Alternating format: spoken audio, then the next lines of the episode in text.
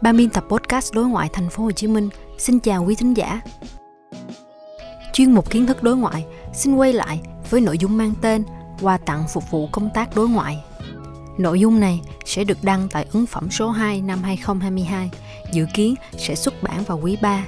Xin mời mọi người cùng đón đọc với chúng tôi.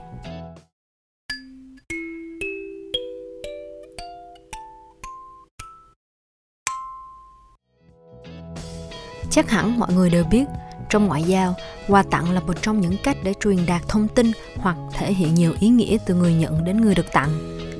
Như vậy, các bạn có biết được lịch sử của quà tặng phục vụ công tác đối ngoại được hình thành từ lúc nào không? Tại podcast kiến thức đối ngoại số 3 kỳ này, ban biên tập sẽ giải mã về lịch sử, khái niệm, ý nghĩa của quà tặng phục vụ công tác đối ngoại và những tiêu chí chọn quà tặng đối ngoại của Việt Nam.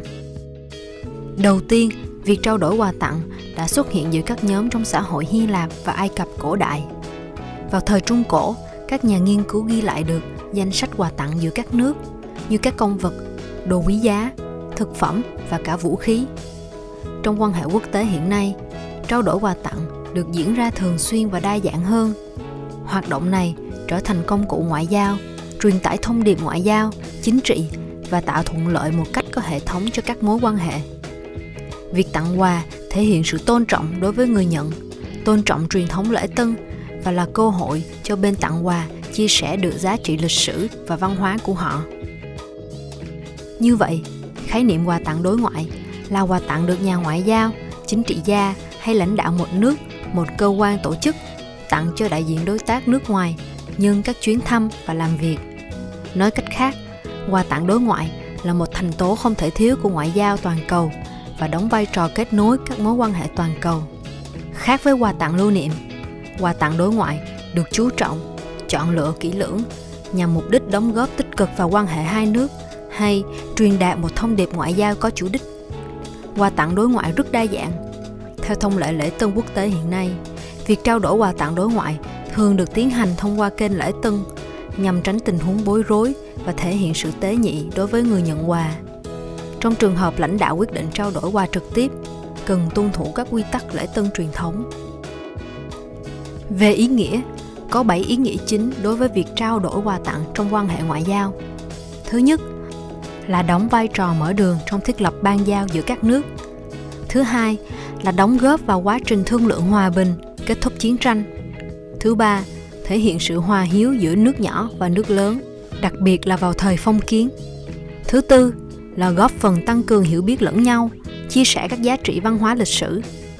Thứ năm, thúc đẩy giao lưu giữa hai nước, thúc đẩy tiêu thụ. Thứ sáu, thể hiện lòng biết ơn đối với nước bạn đã giúp đỡ mình. Và cuối cùng, ẩn chứa nhiều ý nghĩa phục vụ cho mục đích ngoại giao khác.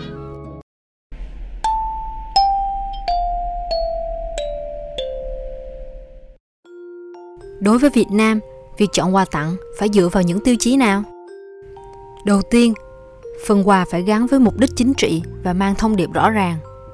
Tiếp theo là phải phù hợp với văn hóa của quốc gia, cơ quan tổ chức, cá nhân được tặng.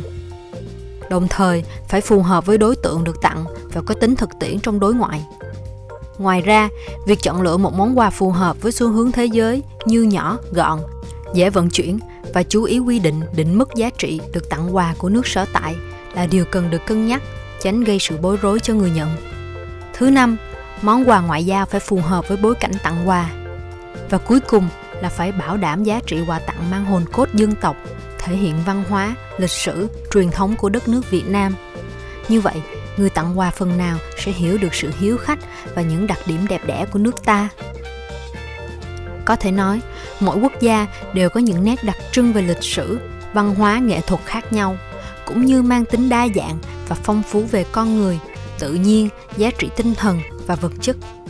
Thông thường, những món quà được dùng trong đối ngoại sẽ thể hiện đúng bản sắc văn hóa, lịch sử của mỗi quốc gia.